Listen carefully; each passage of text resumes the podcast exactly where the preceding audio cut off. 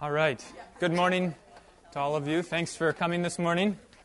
Um, let's, let's just begin with a, uh, a word of prayer. Lord God, Heavenly Father, you give us your word, which is truth, and you send it to enlighten our hearts through your holiness and through the comfort of your gospel, your salvation for your people. We pray that you would give us eyes and ears and hearts this morning to listen to your word and receive what it says and to believe in the promises that you have for us. In your most holy name we pray. Amen.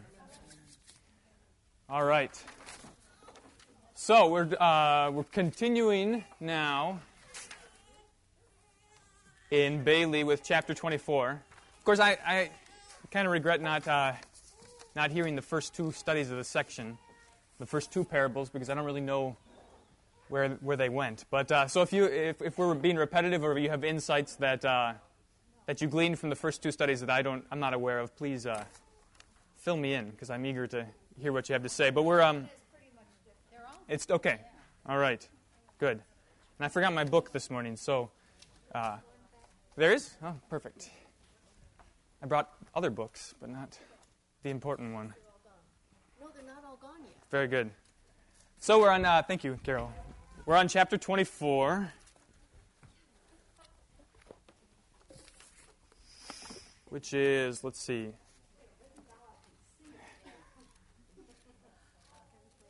What page is that? 309. Thank you. And uh, so, I mean, for my sake, how many of you read it, read the chapter? Okay. Okay, there you go. That's good. Okay, so uh, I think, I mean, the best way to do this is to just sort of review it, what, what's said, and I have some questions which I think might prompt some discussion. But um, to start, let's just read the text. Um, Luke 14, 15 through 24. Um, it, would somebody like to read that for us? Is there a volunteer? I can read it if I. Okay. We'll, uh, Katie will read it when, once she gets it open there. Luke 14, verses 15 through 24. It's on page 312 if they don't have. Ah, yeah, th- that's true. The text is in Bailey, if you, uh, if you have that. Okay. When one of those who reclined at table with him heard these things, he said to him, Blessed is everyone who will eat bread in the kingdom of God. But he said to him, A man once gave a great banquet and invited many. And at the time and at the time for the banquet he sent his servant to say to those who had been invited, Come, for everything is now ready. But they all alike began to make excuses. The first said to him, I have bought a field, and I must go out and see it. Please have me excused. And another one said, I have bought five yoke of oxen, and I go to examine them. Please have me excused. And another said, I have married a wife, and therefore I cannot come. So the servant came and reported these things to his master. Then the master of the house became angry and said to his servant, Go out quickly to the streets and lanes of the city, and bring in the poor and crippled and blind and lame. And the servant said, Sir, what you commanded has been done, and still there is room. And the master said to the servant, Go out to the highways and hedges, and compel people to come in, that my house may be filled. For I tell you, none of those men who were invited shall taste my banquet. All right, thank you. Um, so, out of context, it's a pretty familiar parable, I think.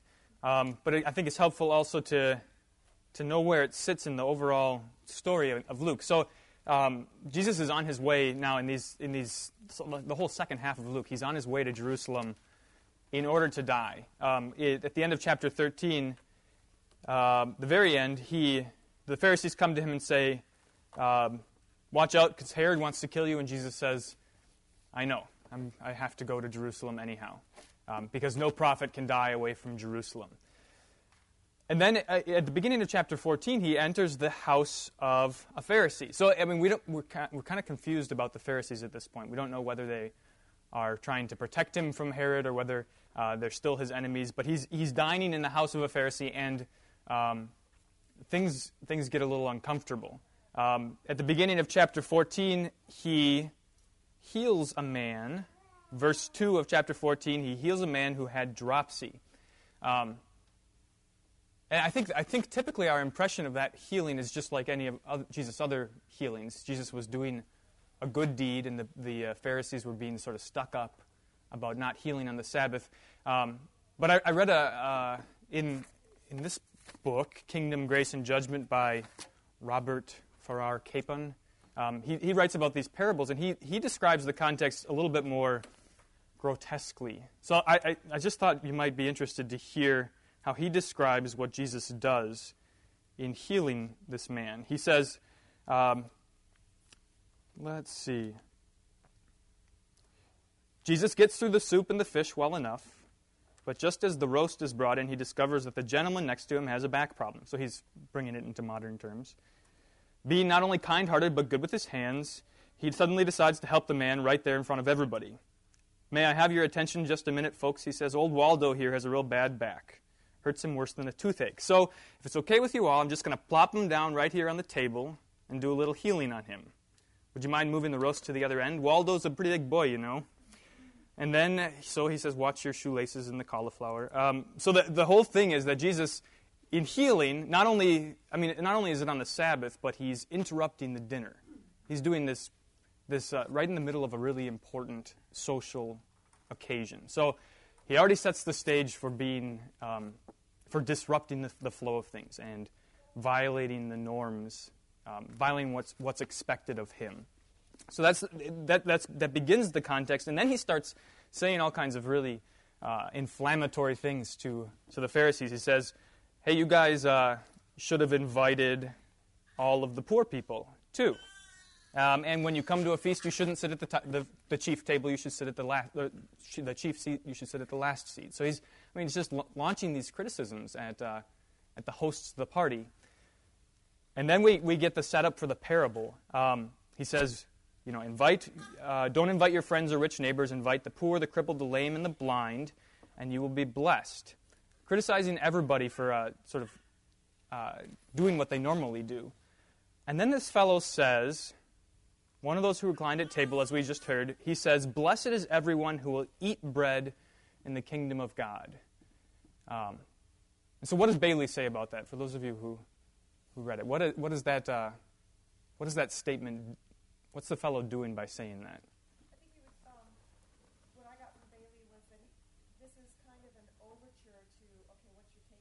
That's right, yeah. Here's a um, pretty widely beheld truth. Mm-hmm. And if I just say it, are you going to make a comment? Right. It's, I mean, it's a, it's a, in some sense, it's a totally neutral statement. Of course, those who eat bread in the kingdom of God are blessed, but um, it, has, it, re- it, requires a response. I was trying to think of, of something, something that's sort of analogous today. Um, there was a, I mean, there's always shootings going on in Chicago, right? And so if, it'd be like if you, if you came to dinner with somebody and you said something like, um, uh, it's too bad that, that, that, that that girl got shot last night with that, with that automatic weapon.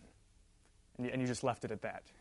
right? And, and so, I mean, it's sort of, it, it requires a response and, and it sort of invites the person opposite you to say something about how they feel about automatic weapons or, or you know, given, given sort of the heated context. Um, it's not, it sounds neutral, it's a safe thing to say, but it, it's inciting, right? Inflammatory.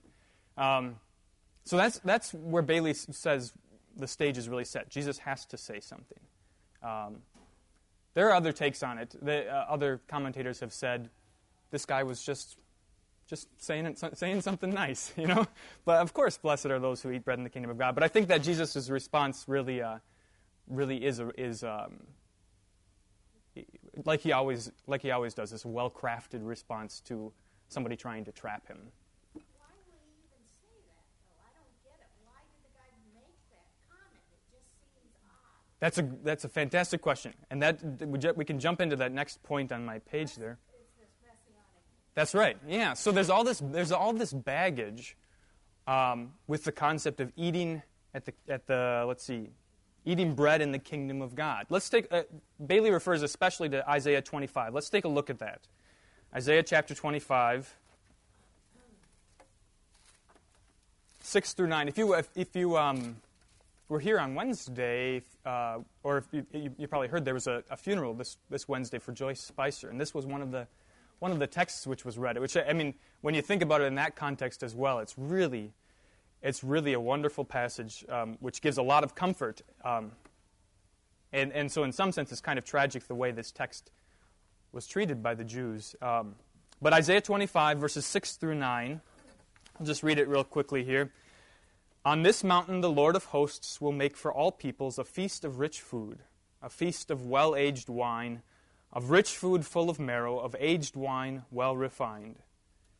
And he will swallow up on this mountain the covering that is cast over all peoples, the veil that is spread over all nations. He will swallow up death forever. And the Lord God will wipe away tears from all faces, and the reproach of his people he will take away from all the earth. For the Lord has spoken. It will be said on that day, Behold, this is our God. We have waited for him that he might save us. This is the Lord. We have waited for him. Let us be glad and rejoice in his salvation. So, what is, it, what's being described there is this feast prepared um, but the, what's the surprising thing about the description? All people, right? Yeah. Yeah, and this is a real sticking point. Um, the, and of course, I mean, at the time of Jesus, there were all kinds of ideas about what, what the Messiah would, would, be, would be doing, what his role would be, how he would come, and, and um, you know, the, sort of the, the scope of his his reign? Would it be just sort of to drive the, the Romans out of Jerusalem, or was it looking into eternity? Um, and so uh, Bailey points out, and it's really interesting, the, the different sort of interpretations or reinterpretations of this text. And one that was particularly potent is the, the Targum um, interpretation. So the Jews were sent off uh, into exile, and uh, when they came back, they spoke a different language.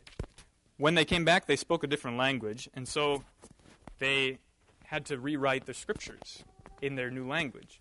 Um, and they ended up changing some things in a way that sort of suited uh, the, the, their sense of self importance. So, I mean, we see this all the time, right? This is, the, this is the trouble with the Jews in the New Testament, is that they believe they're the people of God simply as, on account of their birth. And so, you know, this Targum text uh, sort of changes the way the, the text goes. And so, those who aren't Jews don't get to benefit from the feast. Um, the other two examples were uh, this, this um, apocryphal text, First Enoch, which um, shows up in like the second century BC. Um, it's a really interesting, a really important, valuable text because it talks about the Son of Man, which is uh, um, an important, an important descriptor of Jesus. But it also shies away from talking about the Gentiles being included in the kingdom of God. It's not, it's not a canonical text, um, except for in some, some churches in Africa. It's not. It's, um, it's actually more rightly called a pseudepigrapha because it, it claims to have been written by Enoch, who is the grandfather of Noah, but it's not. It, it's not. it's just, it shows up much, much later, much, much closer to during second, the Second Temple Judaism. So um, right before the, the New Testament is written. So, um, and then, the, then the, you know, the, the, the, discovery of the Dead Sea Scrolls um, in the Qumran community on the northwest side of the, the Dead Sea. Um, so their texts, uh, similar thing with the, with the exile of, of Israel. Um, they were a separate, a sort of a separated community, and um, as a result, they, they lost lost touch with the sources, the, the roots, and so they, uh, they, they ended up kind of perverting a few things. I mean, this is, this is one example. Um, you know, they wanted to maintain that salvation was for the Jews alone. So that's why, that's why the statement is not neutral. That's why it requires a response. What, is, what does Jesus think about the Messiah? What does he think about um, who, who is going to benefit from the Messiah's work? Any other questions there or comments? I'm doing a lot more talking than I meant to. So if you just go ahead and jump in if you have anything to say. Let's look at this next Isaiah passage here Isaiah 49, verse 6. And now I'm, uh, I think I just included this because it, it, it really nails the point about the, uh, about the salvation being for the, the nations. Would somebody please read that, verse uh, 6 of chapter 49? He says, It is no small of thing for you to be my servant, to restore the tribes of Jacob, and I will bring back those of Israel I have kept. I will also make you a light for the Gentiles, that you may bring my salvation to the ends of the earth. Yeah, great, great. Uh, So, I mean, this this is a, a prophecy about Jesus and his work, about the Messiah and his work, and so, um, you know, it, it would be an interesting thing, uh, an interesting question to examine how. I mean, we, we see how the Jews reinterpreted some of these texts, but some of the, the, the texts are overwhelmingly, you know, in this direction. Like you can't you can't argue with it. The nations, Jesus is a light for the nations. Um, let's look also at uh, Isaiah 56. Some really interesting things uh, in Isaiah 56. So for the uh, for the, the Jews, it wasn't just about excluding the Gentiles, but also about holding fast to um, uh, certain uh, ideas about purity. So those who were crippled, who were lame, who were um, who were poor, weren't allowed into parts of the temple because of their disfigurement or because of their uh, because of their status.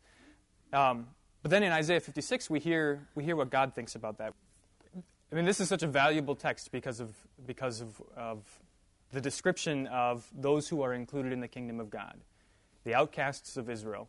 Um, I, I, made a reference there to Acts chapter 8. In Acts 8, we hear about the Ethiopian eunuch who, uh, to whom uh, Philip preached along the way. Um, and that it's, it's, it's really uh, a beautiful connection. Um, Philip, uh, the eunuch is reading from the book of Isaiah, a different section about, uh, about the, the sheep led to slaughter.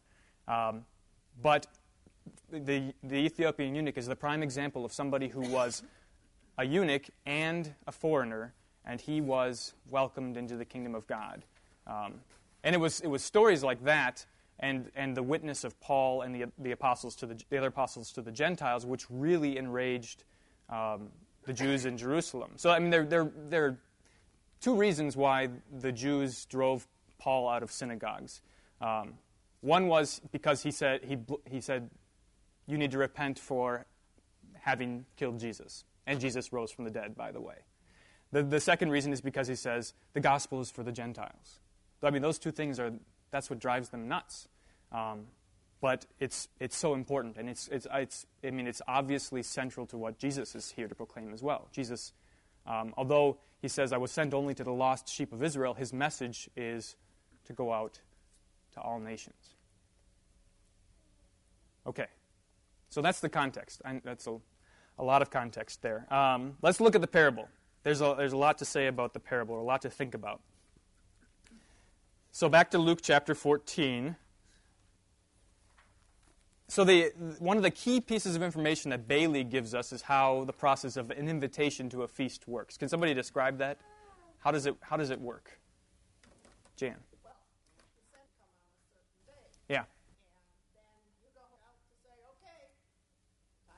right. So I mean, so it's I mean, so the the first invitation, once they've accepted it, they're they're in. The second invitation is, it's ready. You Yeah.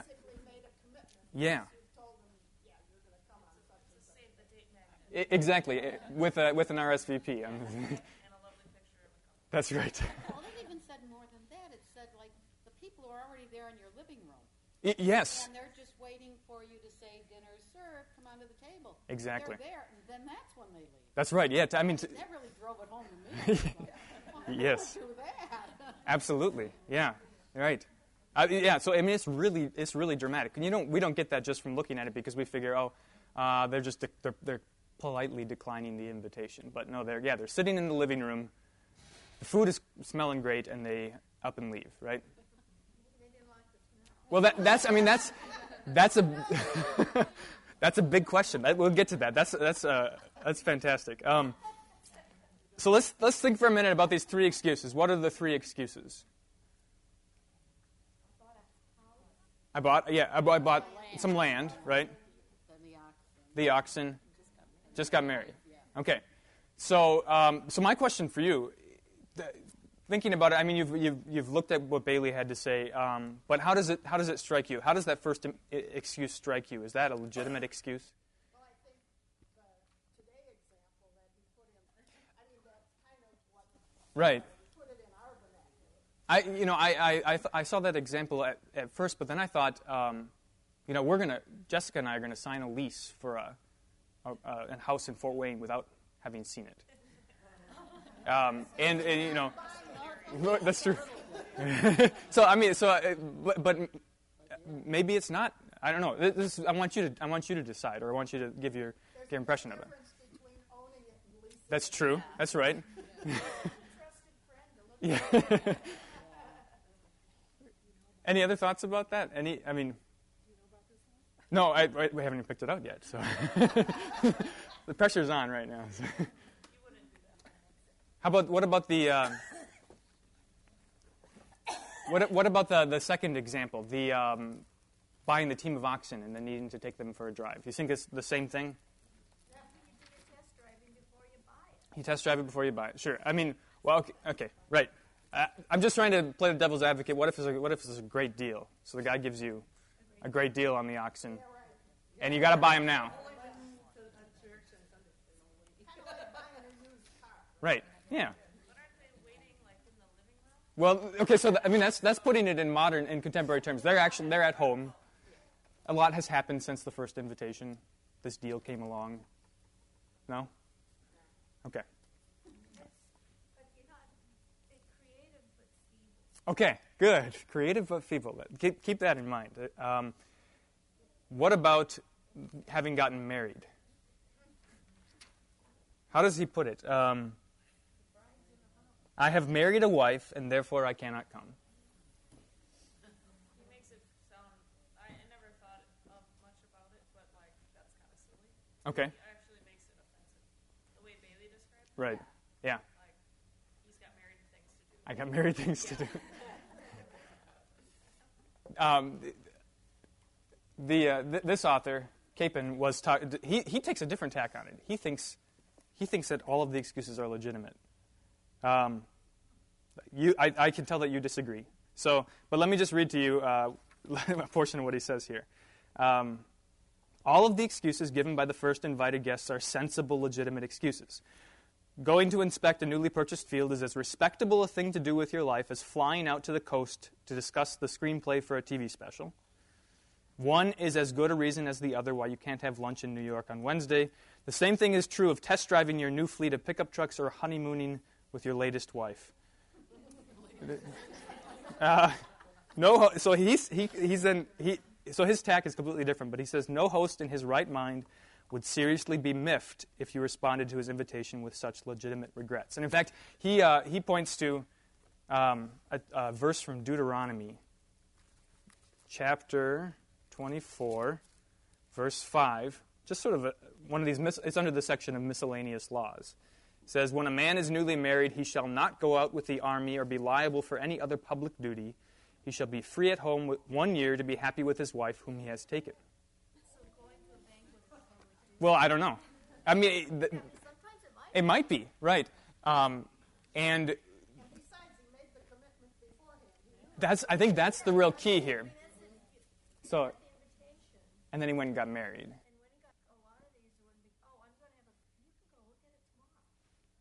That's a there you go. That's very good. Yeah, yeah. I, I, I think you're right, and I, I um, yeah, I think Bailey makes a, a, good, a really good argument, and, and, and your points are, are well, well made. They are clever but feeble excuses, and you get that sense. I mean, I think I, I think we probably do this more than we'd like to admit, right? We make excuses. Um, so, so why do we do that? Okay, yeah, we don't think too much of the host. We're not we're not very excited about the about the invitation. Sometimes better offers come along. Better that's that's right. Yeah. So a, a better party, you know, you, you, you accepted the invitation because you were afraid that you would have nothing to do on New Year's Eve, but then a better party comes along, right? So, and, um, and uh, yeah, you just don't feel like it, right?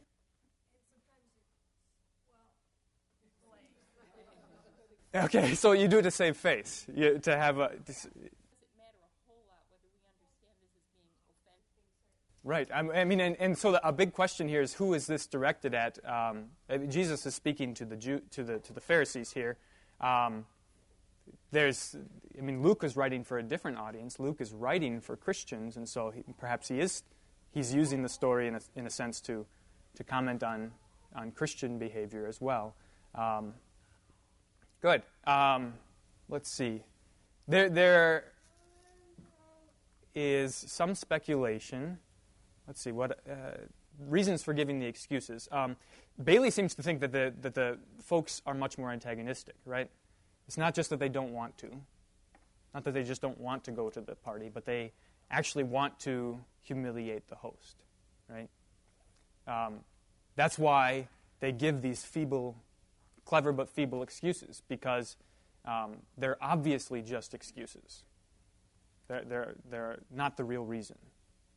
Does that, make, does that make sense? Do you buy that? It's like in the old movies when a girl doesn't want to go on a date and she says, I'm washing my hair. I'm hair. washing my hair. That's right. That's right. Yeah. Yeah, exactly. Uh, there's, there's another argument made that perhaps, um, and, and I think that this maybe gets, gets to uh, a point for us to think about that they, the, the guests ultimately decline, and this is pure speculation, but because they disapprove of the, the way the party is being prepared, the way the party is being thrown. They didn't smell good. They know that they know how the host is. They know that he might invite some riffraff. Uh, it's I mean it's pure speculation, but but um, if you so if you accept an invitation, then you find out who else is on the guest list, right? That's a, who else is coming. You know, um, it might give you a reason to decline. And um, socially speaking, they, they may have been very good reason to decline. Um, to, to eat to eat with unclean people would have would have been a terrible thing to do, right? All right. So let's see. Why do we bother with excuses? Um, I was just a thought occurred to me. I was wondering um, when we find ourselves. This is so not really related to the main point of the story, but when we find ourselves in these situations. So these people don't want to go to the the feast. Um, is it better? Is it really? Is it really any better just to humor the host? To uh, or would it, would they would the better tack be to say, I don't want to come. I just don't want to come.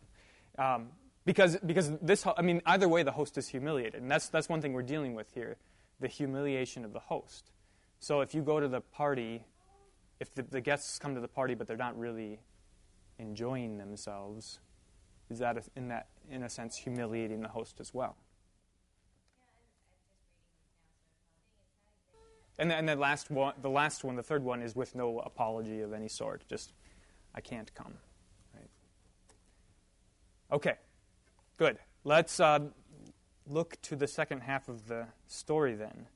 Um, so the host gets mad.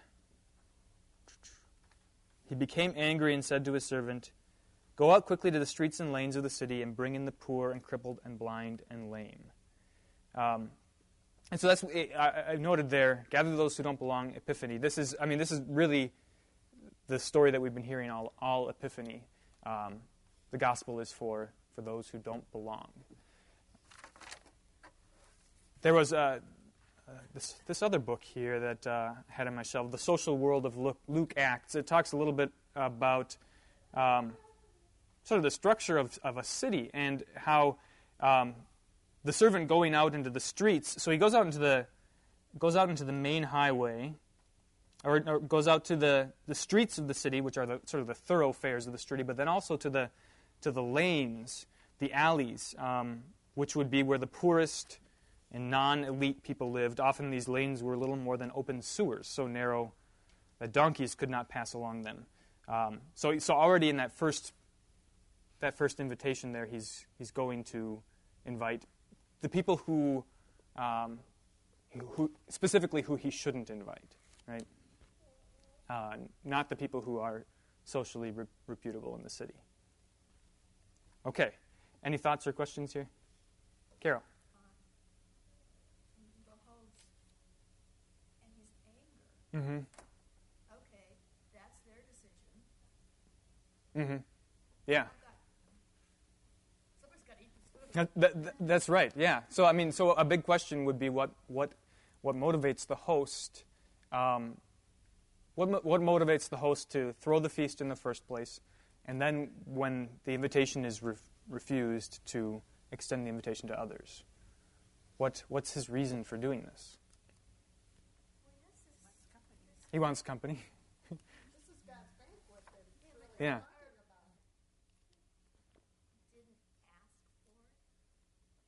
And a big, a big point is they couldn't repay either.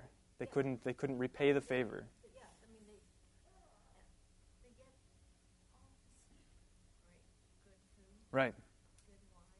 Yeah.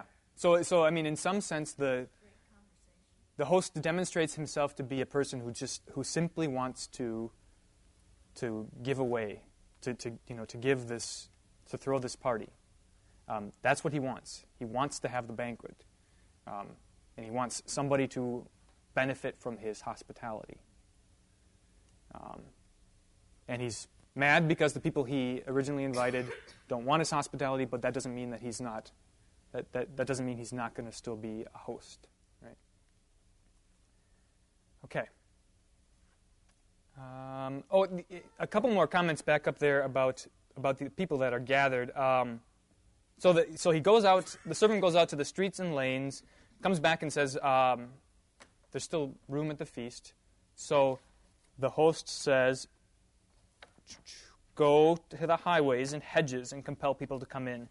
Um, and just the, the more more social sort of cultural notes about this. Um, these people weren't simply country folk who lived outside of the city, but in fact they were the outcasts, the people who had been pushed to the edge of the city. So um, even uh, the, the description goes like this: They were uh, those those just out the, outside the walls usually included ethnic groups, tanners and traders, along with the more commonly noted beggars and prostitutes many of whom would have had business in the city, serving the needs of the elite that required proximity to it, but they were not allowed to live inside the city.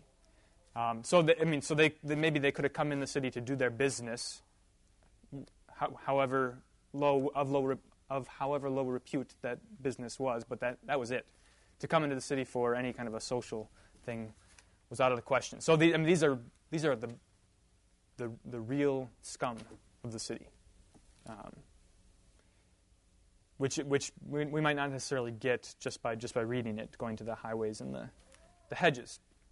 And then um, he tells the, the servant to compel them to come. So and Bailey, Bailey discusses this. Why does he need to compel them to come? They know they don't really belong there. I mean, why would you go somewhere where Right, knew you'd be uh, social circle? right, You know, it, it, yeah, over for Sunday dinner. You know? right, right. Yeah, so, so certainly disbelief. Yeah. I don't, no, that, that invitation doesn't make any sense to me. Why? Probably a dress code. Uh, d- th- there is a dress code, in fact, yeah. Um, uh, and even they, they would have been suspicious of the of the motives of the host. Um, so that's right. Yeah, is he just just bringing me so I can be the fool? Yeah. Um, right. Yeah. Exactly. So I mean, it, and it really I mean speaks to our, our situation or the, to to the situation of a lot of people who who struggle with God, you know, believing that God loves them. You say, you know, why is God being? Why are you? Why? So I mean, they come to church and say, why are you people so nice to me? What do you want from me? Right? Um, I don't. I don't believe that you're actually nice people, or I don't believe that Jesus actually loves me. Um, there's got to be something. There's got to be a catch. And so he compels them to come. Um, and, and, and, but I mean, in terms of faith, the interesting thing here is that this is all related to the third article of the creed. I, I believe that I cannot, by my own reason or strength, believe. Right. So the Holy Spirit comes and pushes us along. Right. Puts us puts us uh, puts our hearts aright. Amazing. Notes and tears that they have. Sure. Yeah. Yeah. That's interesting. Yeah.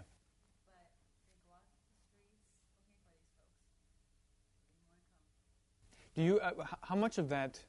Um, so, that, so that in a sense, so, part of it is disbelief, maybe mistrust. How much of it do you think is pride? Sure.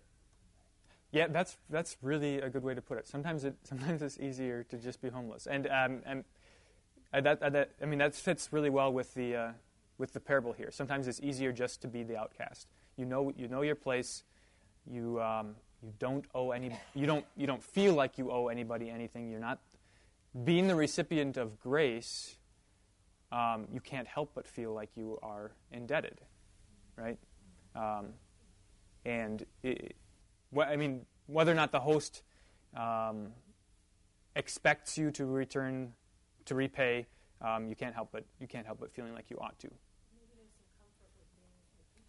Yeah, sure. That's that's good too. Yeah.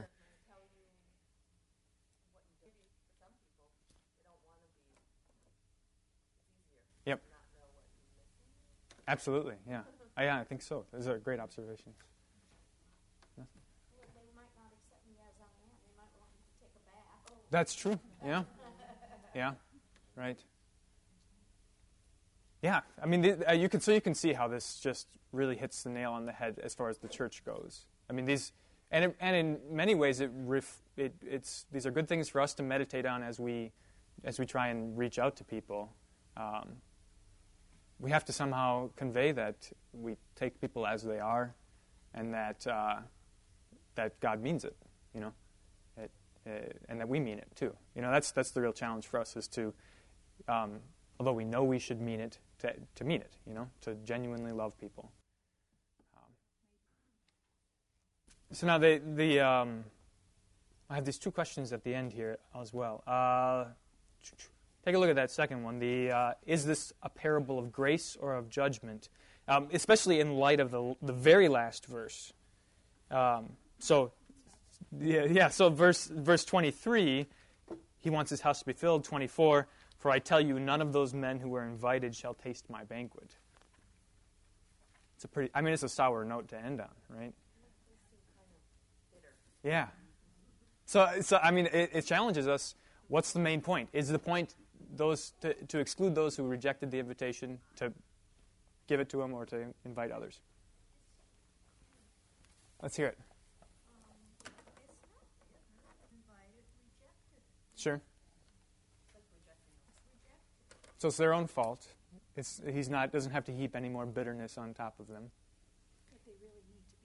They they do need to be there. Yeah. Mm-hmm. Sure. So, I mean, you could read it this way um, that go out and compel these people that my house may be filled because those who I invited don't want to come, because they aren't going to fill it. It's not, it's not a. Um, They were invited first. right, They said no. They didn't even say no, thank you very much. right. It's not, it's not a prescriptive thing. None of those people are going to come in, but it's just descriptive. Yeah.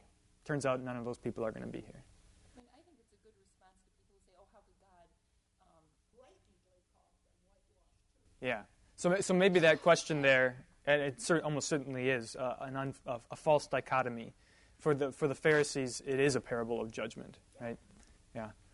But for the rest of us, it's a par- parable of grace, um, which is, yeah, one word spoken two two ways, or has two two two senses.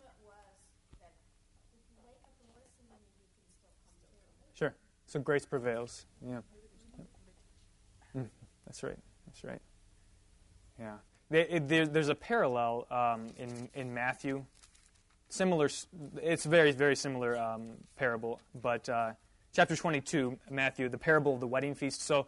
There's some kind of discussion about whether or not these are the same parable and just different versions of it, or whether Jesus told two different parables. But it's interesting because the parable of Matthew 22 is much more Jesus, the, the host is much more vindictive. So he says, um, The king was angry and he sent his troops and destroyed those murderers and burned their city. Uh, but, but they, of course, the people who he originally invited had killed the messenger, right? Um, so so in the, that version in Matthew is much more um, poignant for those who reject the invitation. Um, but nevertheless, um, he still goes and goes and gathers the good and the bad the, from the roads and fills the wedding hall with guests. But then, once again, this question about wedding garments or about about garments comes up at the end because there's, a, there's somebody there who's not wearing wedding clothes. But the, I mean, the remarkable thing is that this isn't one of the people who.